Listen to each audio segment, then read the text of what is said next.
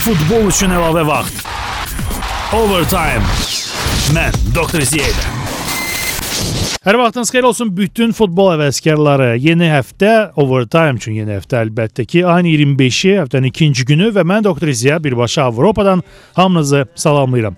Topazın baş sponsoru ilə olan bu proqramda biz e, Topazın proqramlarını nəzərdən keçiririk. Müzakirə edirik maçları, hətta artıq bir neçə proqramdır ki, həftə fanı da müəyyən edirik. Bu gün də istisna olmayacaq. Bu gün də biz əvvəlki qaliblə tanış olacaq. Bu gün də mən yeni maç elan edəcəm. Hansının hesabını və vurulacaq qolların müəlliflərini, ehtimal etdiyiniz müəlliflərini dəqiq tapmalı olacağız hamıdan tez və Topazdan, üstəgəl overtime-dan futbol hədiyyələr toplusunu qazanacaqsınız. Bu bir tərəfə. Mən e, qeyd edim ki, bugünkü proqramda biz e, İtaliya A seriyasına, İngiltərədəki kuboka, Liga kubokuna və Almaniya Bundesliqasına daha çox toxunacaq və bir maç İspaniya La Liqasından var, təxirə salmış oyun, hansı ki bu həftə keçiriləcək. Çalışaraq, yəni vaxt imkan verirsə bunu əhatə edək. Amma ilk öncə gəlin yeni həftə fanla tanış olaq. Bu qalibdir. Keçən 5-ci gün mən elan etdim. Maç bazar günü oldu. Manchester City Arsenal oyunundan söhbət gedir. Bu maç 1-1 hesabı ilə bitib. Lescott və Kasielini qolları vurub Lakin bu müəllifləri heç kim dəqiq tapa bilməyib. Hesabı isə hamıdan tez tapan Orxan Babayev olub. Orxan hər vaxtın xeyir olsun. Hər vaxtınız xeyir. Orxan necə oldu? Yəni bu necə oldu aydın məsələdir. Bir-bir hesabı populyar hesablardan biridir. Amma topların müəlliflərini tapmaq mümkün olmadı. Gözləyirdimmi ki, heç olmasa da hardasa prinsipcə müdafiəçilər qolları vurdular da, yəni Kazelni və Lescott. Bəli, iki dənə müdafiəçi. Bəli, maç ümumiyyətlə gözlənildi gözləntiləri doğrultdumu? Yəni bu hesabı sən intuitiv, intuitiv olaraq yazdın, yoxsa Arsenalın indiki durumunu və Manchester City-nin hazırki formasını nəzərə alaraq belə qərara gəldin? Danış.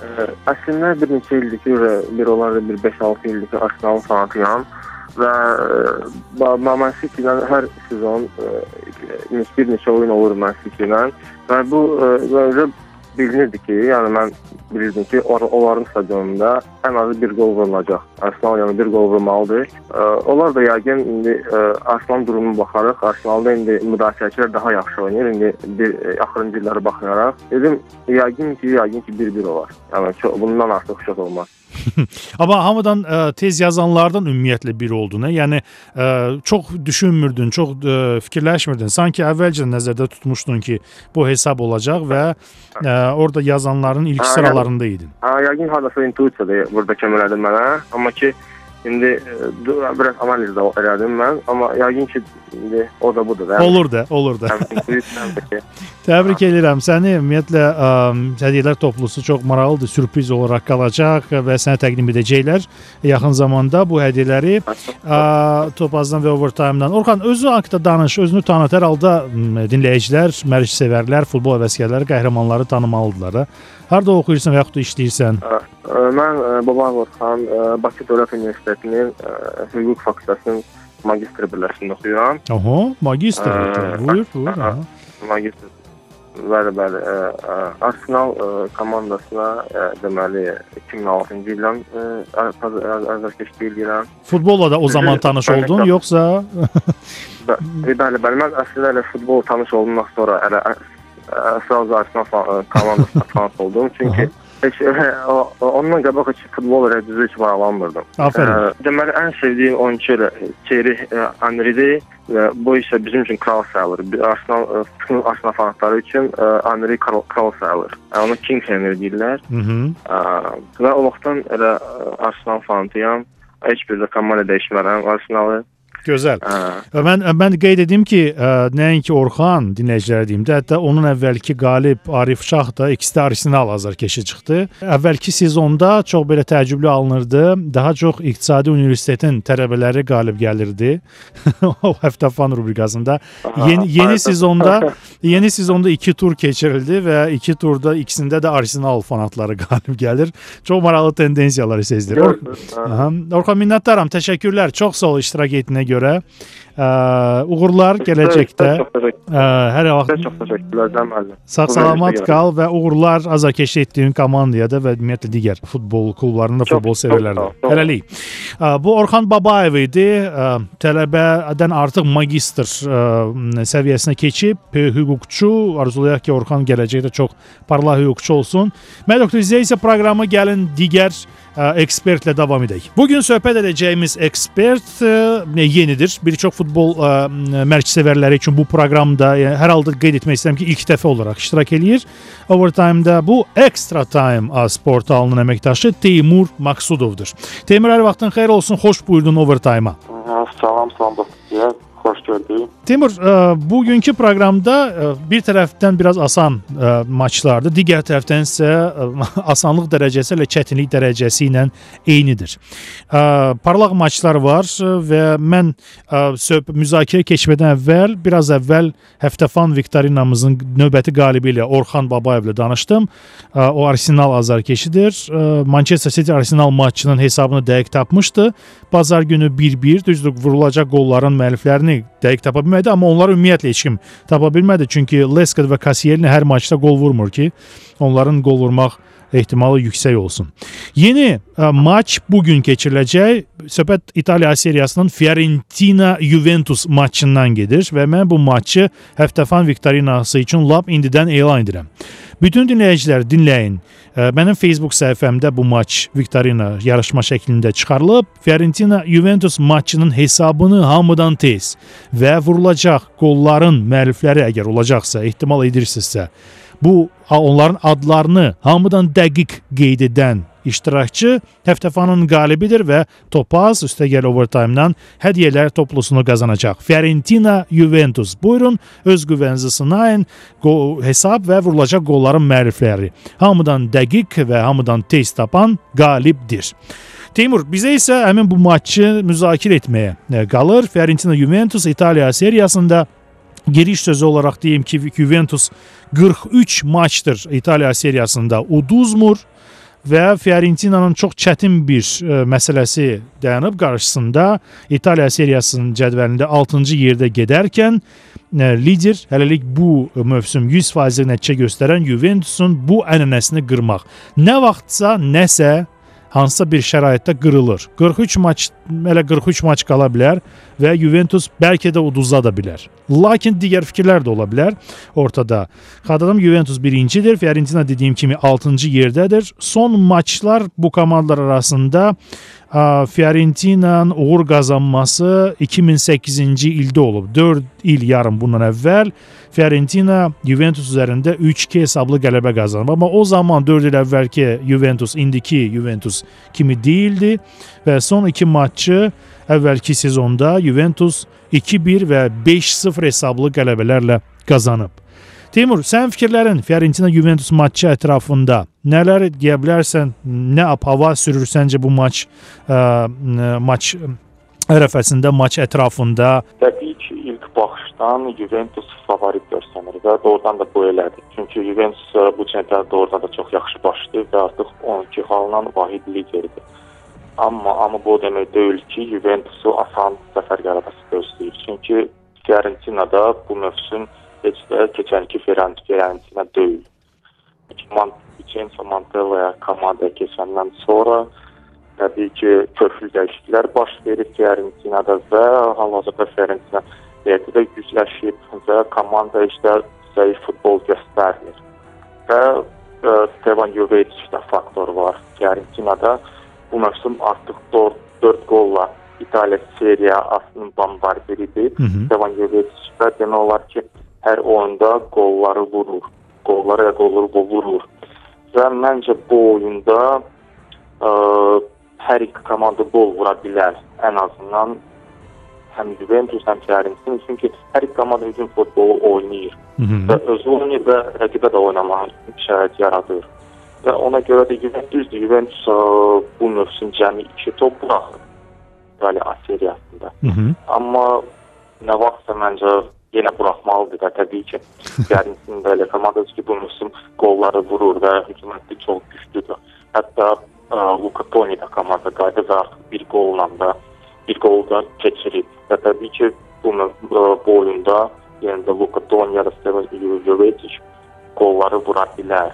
Hər halda mən bax bu ə, qeyd etdiyim məqama diqqəti cəmləşdirim, qarşılıqlı qol məqamına. Topaz proqramlarında bu təkli maçdır. 428 kodu ilə Fiorentinanın qələbəsi öz meydanında 3-20 əmsalı ilə verilir. Juventusun qələbəsi 1-90 ilə heç-heçə 3-20-dir. Lakin bu riskli əmsallardır. Yəni birbaşa Juventusun qələbəsini seçə bilərsiniz. Ənənəvi olaraq Juventusun belə deyə qələbə yolunu davam etdirmə, etdirmək üçün. Fiorentina da zarafat deyil, bayaq Teymur qeyd etdiyi kimi, amma qarşılıqlı qol versiyasını mən mən də seçərdim.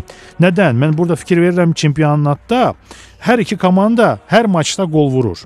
Yəni qeyd etdində, baxaq Fiorentina Udinese 2-1 Napoliyə 1-2 uduzdu, Katani 2-0 qələbə, Parma ilə 1-1 heç-heçə. Yəni hər maçda qol vurulur. Bir maçda uduzmasına baxmayaraq.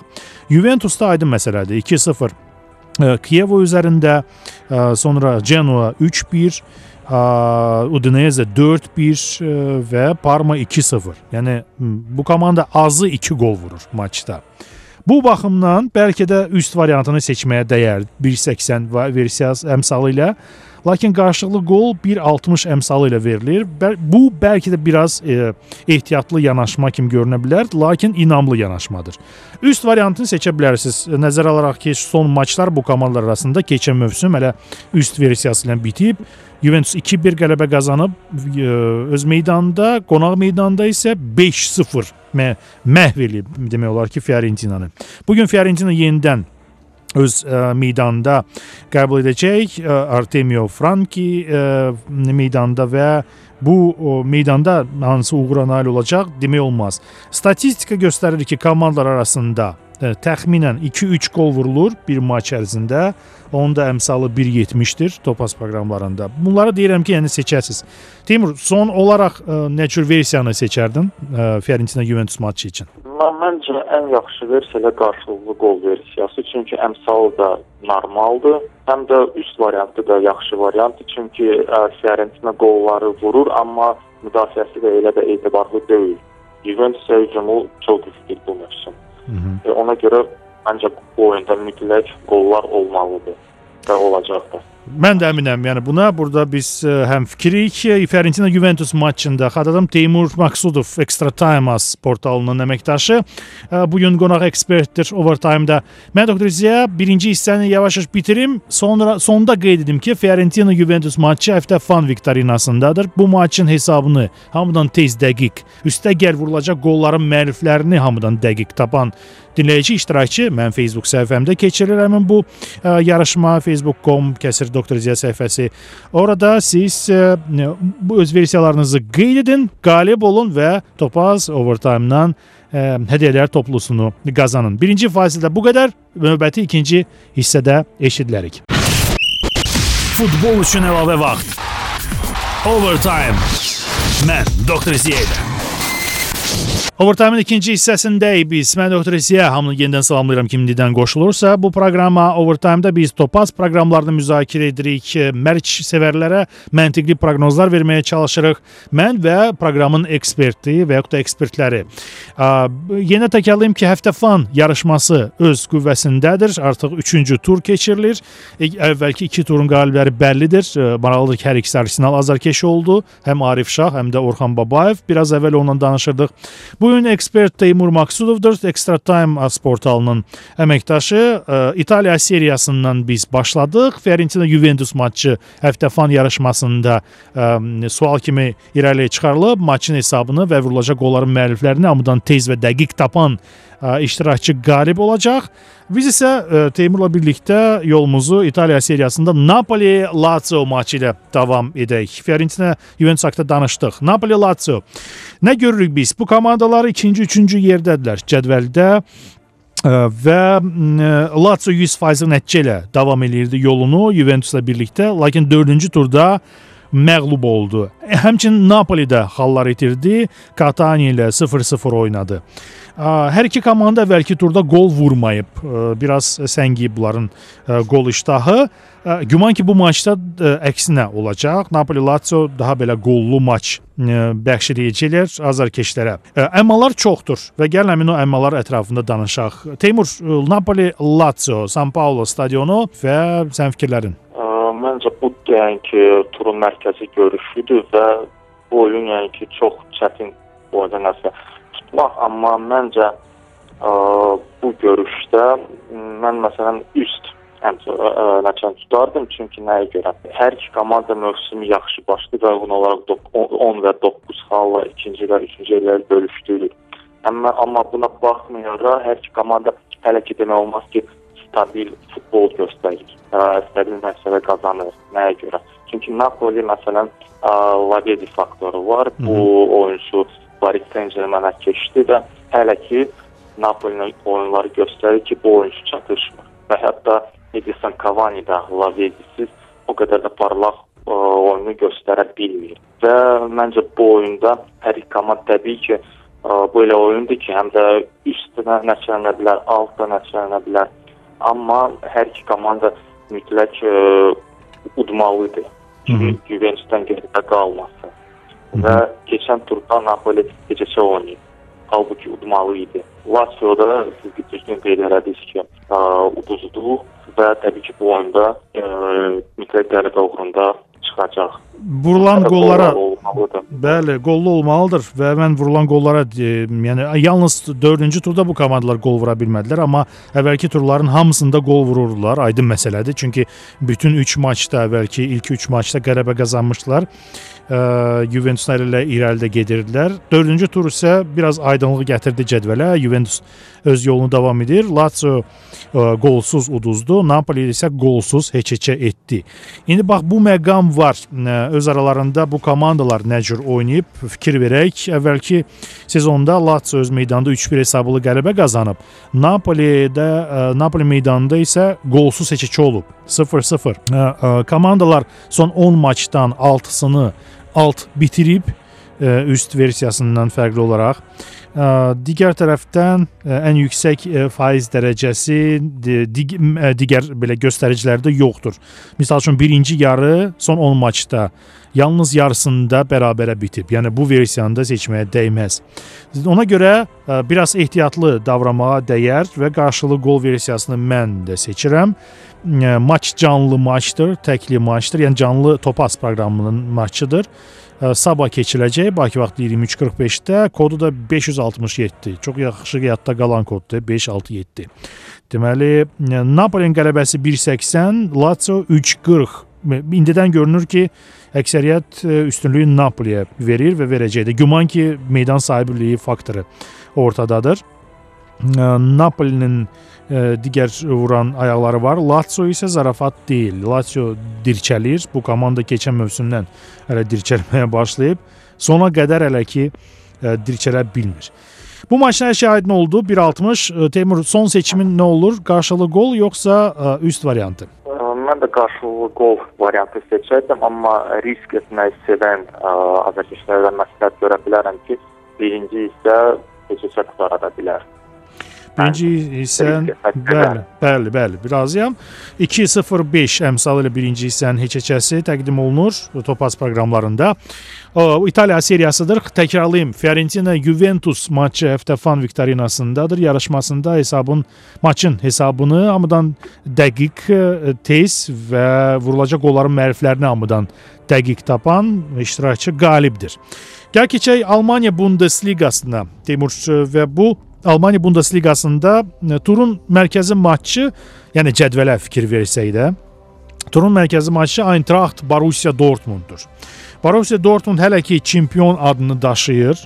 Hərçənd ə, e, mənim şəxsən inamım çox azdır ki, Dortmund 3-cü dəfə dalbadal çempion ola bilsin. Dortmund 4-cü yerdə gedir. Eintracht isə Bavariya ilə birlikdə, Bayern ilə birlikdə əllə tutub ilk 4 turda qələbə qazandılar. 100% nəticələ Eintracht öz yolunu davam etməkdədir. Bu maçda e, nə görürük biz? Eintracht e, keçən sezon Eintracht əvvəlki bu bitən sezon yox idi. Bundesliqada qayıdıb, amma iniş ildə Borussia Dortmundda çempionluq ilində 3-1 hesabı ilə uduzdu. Öz meydanında isə gələcək çempion üzərində qələbə qazandı. 1-0. Yəni bu komandalar arasında sonuncu iki görüş bu cür nəticələnib. Hərəsi öz meydanda qələbə qazanıb. Birinci yarılar bu komandalar arasında son 10 maçda 77-sində, 70%-də heç-heçə bitib. Yəni bu bəlkə də risk sevərlər üçün Teymur dediyi kimi ə, maraqlı bir seçim ola bilər. İlk ə, yarının heç-heçə bitməsi. Amma üst variantı və yaxud da alt variantı bu biraz tərəddüd edirəm mən Dort Eintracht Dortmund maçında.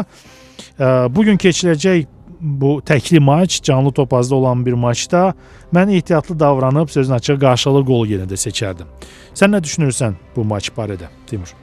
Məncə burada bir faktda fikir vermək lazımdır ki, bu mövsüm hər iki komanda 4-10 keçirib və ə, bu 8 ümumi 8 oyun alır və 8 görüşdən 7-sində yəni ki, üst hesabla bu ə, yekunlaşır. Eintracht keçirdiyi bütün görüşlər İlk hesabla başa çatıb Dortmund isə 4 qarşıma, qarşılaşmadan üçündə üst hesabla yekunlaşır və bir görüş də 1-1. Bəli. Nürnbergdə. Bu deməkdir ki, hər iki komanda qollar vurur və qollar da buraxır. Burada həm ə, qarşılıqlı qol variantı ola bilər, həm də üst variantı. Hı -hı. Çünki ə, əmsallara baxanda Eintrachtın qələbəsindən 5 əmsalı verilir. Hı -hı. Məncə ən azından Eintracht bu mövsümdə çox gözəl oyun göstərir və 12 xal yığır. Borussia isə 0.5 əmsal verir.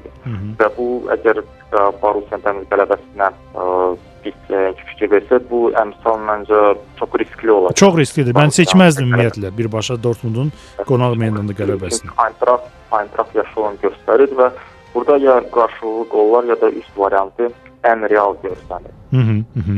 Və, və ya Bəli, və ya və ya Eintrachtın öz meydanında uduzmaması, ha? 2-0-6 əmsal. Çox qəşəng əmsaldır. 2-0-6 əmsallı Eintrachtın öz meydanında uduzmaması, yəni kim istəsə bu variantı seçə bilər. Ehtiyatlı isə ə, biz məsləhət görərdik qarşılıqlı qol və ya üst variantı 1.50 üst variantına verilir. Qarşılıqlı qol 1.55. Eintracht Borussia Dortmund ə, maçında. Ə, okey, aydın oldu. Bavariya Wolfsburg maçı var. Həmçinin bu gün Almaniya Bundesliqasında bircə dəqiqə vaxt sərf eləyək həmin bu maça. Onsuz da aydındır ki, Bayern Wolfsburg üzərində qələbə qazanmalıdır. Həm cədvəldə, həm ümumiyyətlə göstərilən oyuna görə. Wolfsburg 10-cu yerdədir. 4 maçdan cəmi 1 qələbəsi var və topların fərqi 2-5-dir. Çox belə yaxşı nəticə deyil. Bay, Bayern isə öz meydanda topların fərqi 14-2.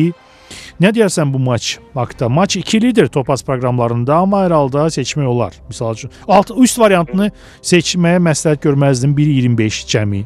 Cəmi. Yox qol variantı ola bilər və yaxud da ə, Bavariyanın heç foralı qələbəsi də cəlb etmir. Cəmi 1.30. Burada təbii ki, aşkar favorit Bavariyadır, amma təbii ki, favorit olduğundan əmsal o qədər də yüksək deyil. Ona görə təbii ki, Bavariyanın qələbəsi burada daha real görünür. Bəlkə də fora ilə də oynamaq olar. 1.30 cəmi. Cəmi 1.30. Bəli. Cəmi 1.30 yenə də. Mhm. Amma Cəlb burada məncə ə, üst üst variantı da o biraz risklidir. Çünki Bavariya məsələn 1-2 gol vurub ehtiyatlı oynaya bilər. Hı -hı. Çox güc də sərf etməyəcək. Ona görə üst variantı ya da qarşılıqlı gol çox riskli olacaq. Ona Mən... görə də ən real variantı da Bavariyanın qələbəsi. Risk etməməlidir. Sakitcə, rahat. Amma mən ümumiyyətlə məsləhət görərdim bu maçdan vaz keçsinlər oynayanlar. Çox belə ə, rahat görünə bilər maç, amma çox gözlənilməz də nəticələnə bilər. İkinci hissəni bitirdik. Teymur Maksudov xatladan bu gün ə, top ə, Topazın baş sponsoru Overtime-da bizim qonaq ekspertimizdir. Extra Time portalının əməkdaşı. Mən doktor İziya kiçik fasilə və 3-cü hissədə öz yolumuzu, müzakirələr yolumuzu davam edəcəyik. Xatadan Fiorentina Juventus matçı həftə fan yarışmasındadır. Hesabı hamıdan tez, dəqiq və vurulacaq qolların məriflərini hamıdan dəqiq tapan 1 qalib nəfər qalibdir və Topaz Overtime-dan futbol hədiyyələri toplusunu qazanacaq. Futbol üçün əlavə vaxt. Overtime.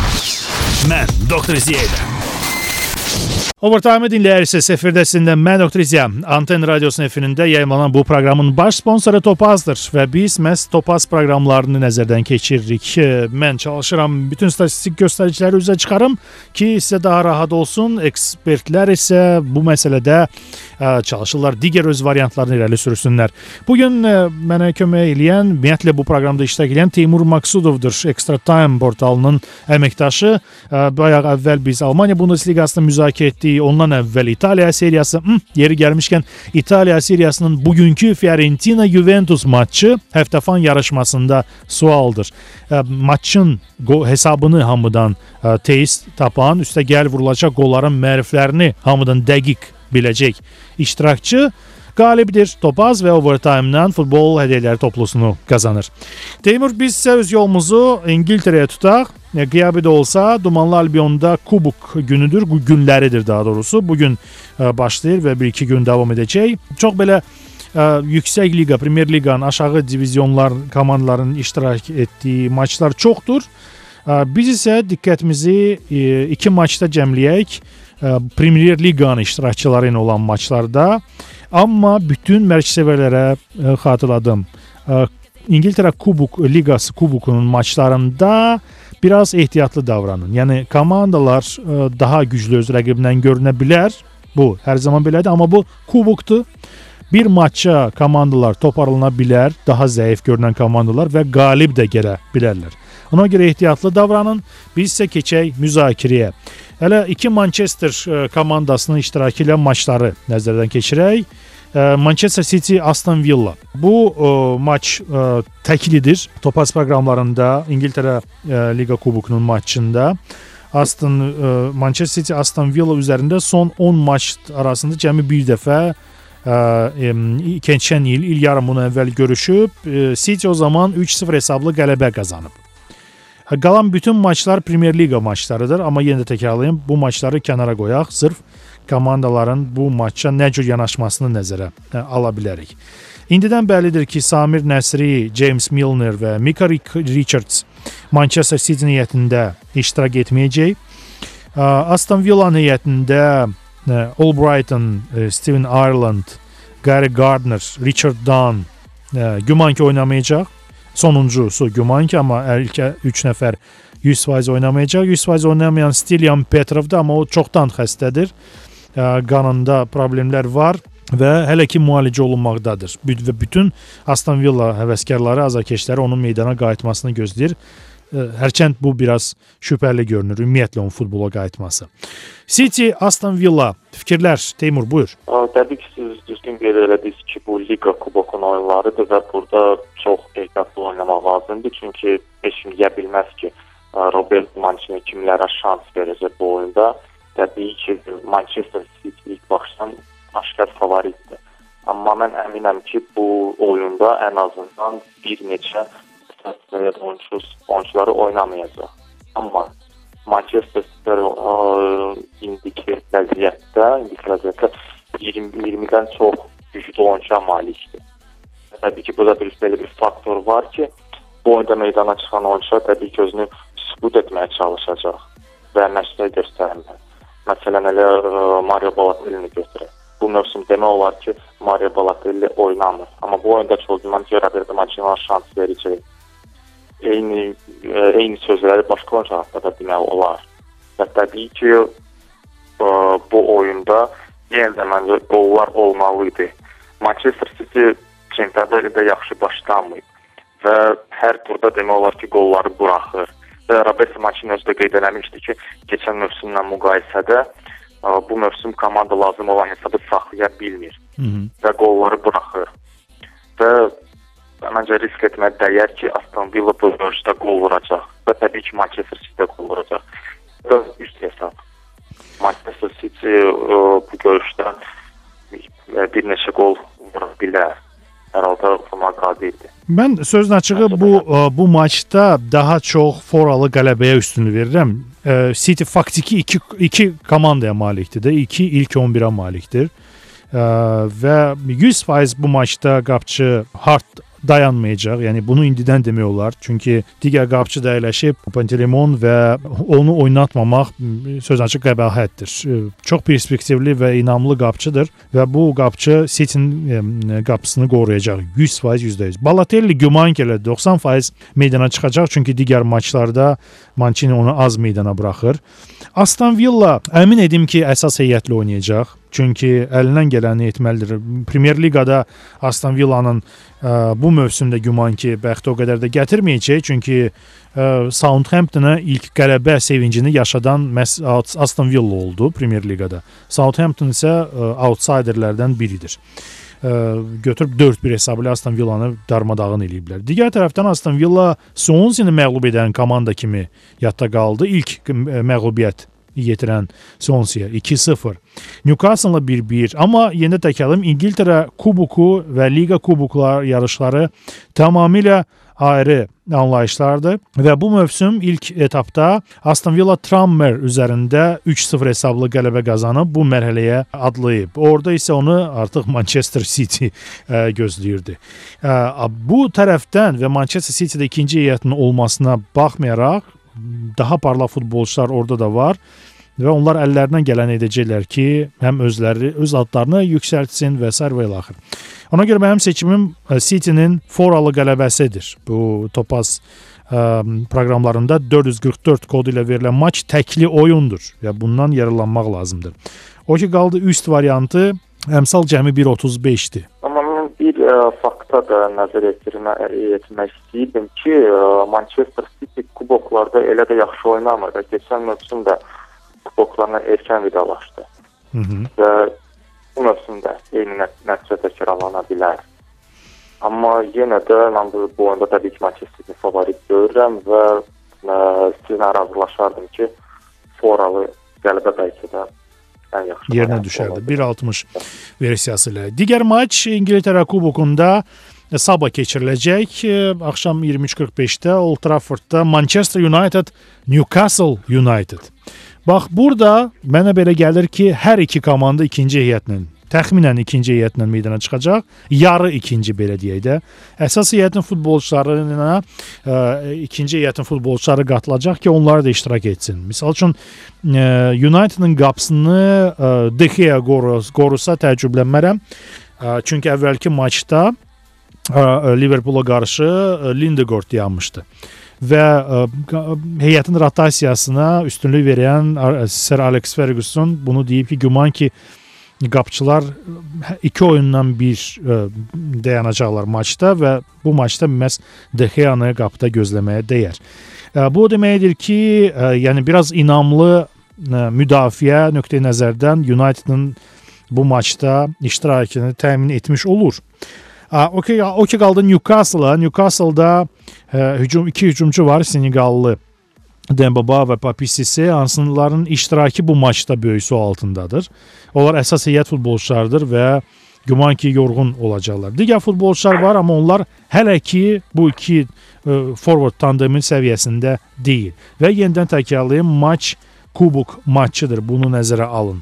Teymur, buyur nə düşünürsən Man United Newcastle United maçı haqqında? Bu oyunda məncə siz qeyd elədiniz ki, iki Seneqallı hücumçu oynamayacaq, amma buna baxmayaraq məncə bu oyunda bu oyundan sensasiya gözləmək dəyər və ən azından məncə Newcastle bu oyunda uduzmayacaq.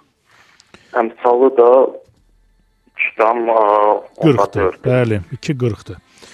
Çox qəşəng əmsaldır Man United. İndi bilmirəm Man United nə düşünür ə, bu barədə və Sir Alex Ferguson bu sözləri eşitsə nə deyəcək?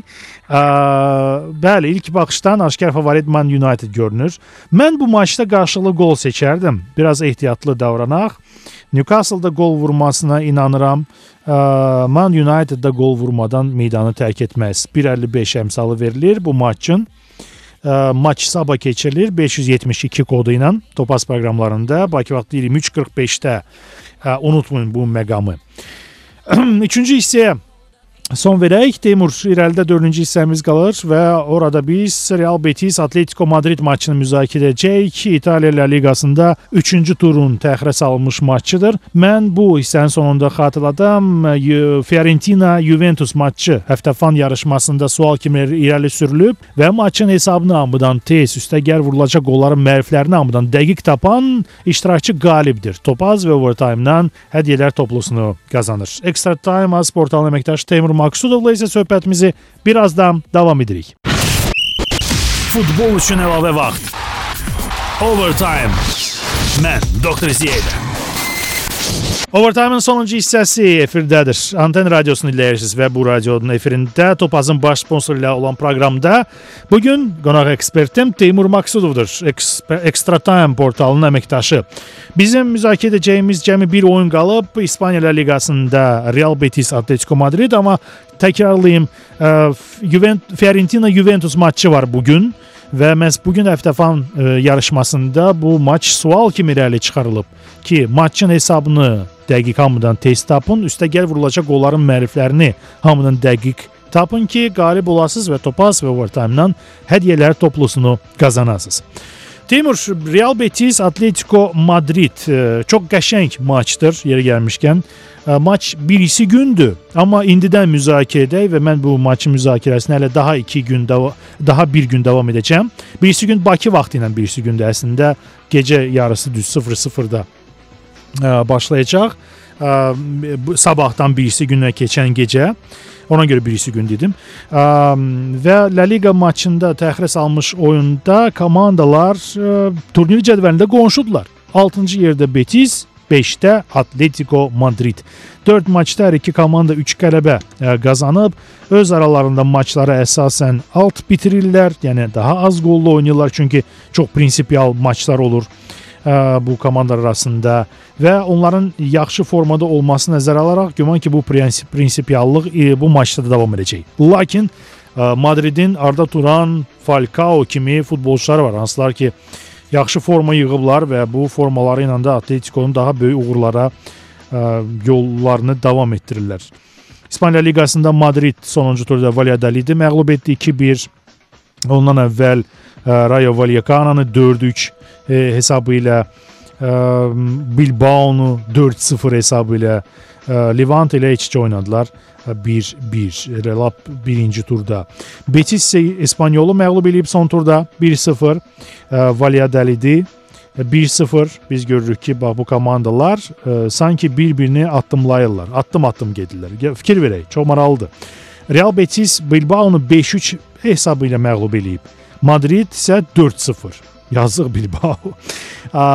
Betis öz meydanda Rayo Vallecano'yu 1-2 uduzub. Madrid isə 4-3 hesabı ilə qalib gəlib.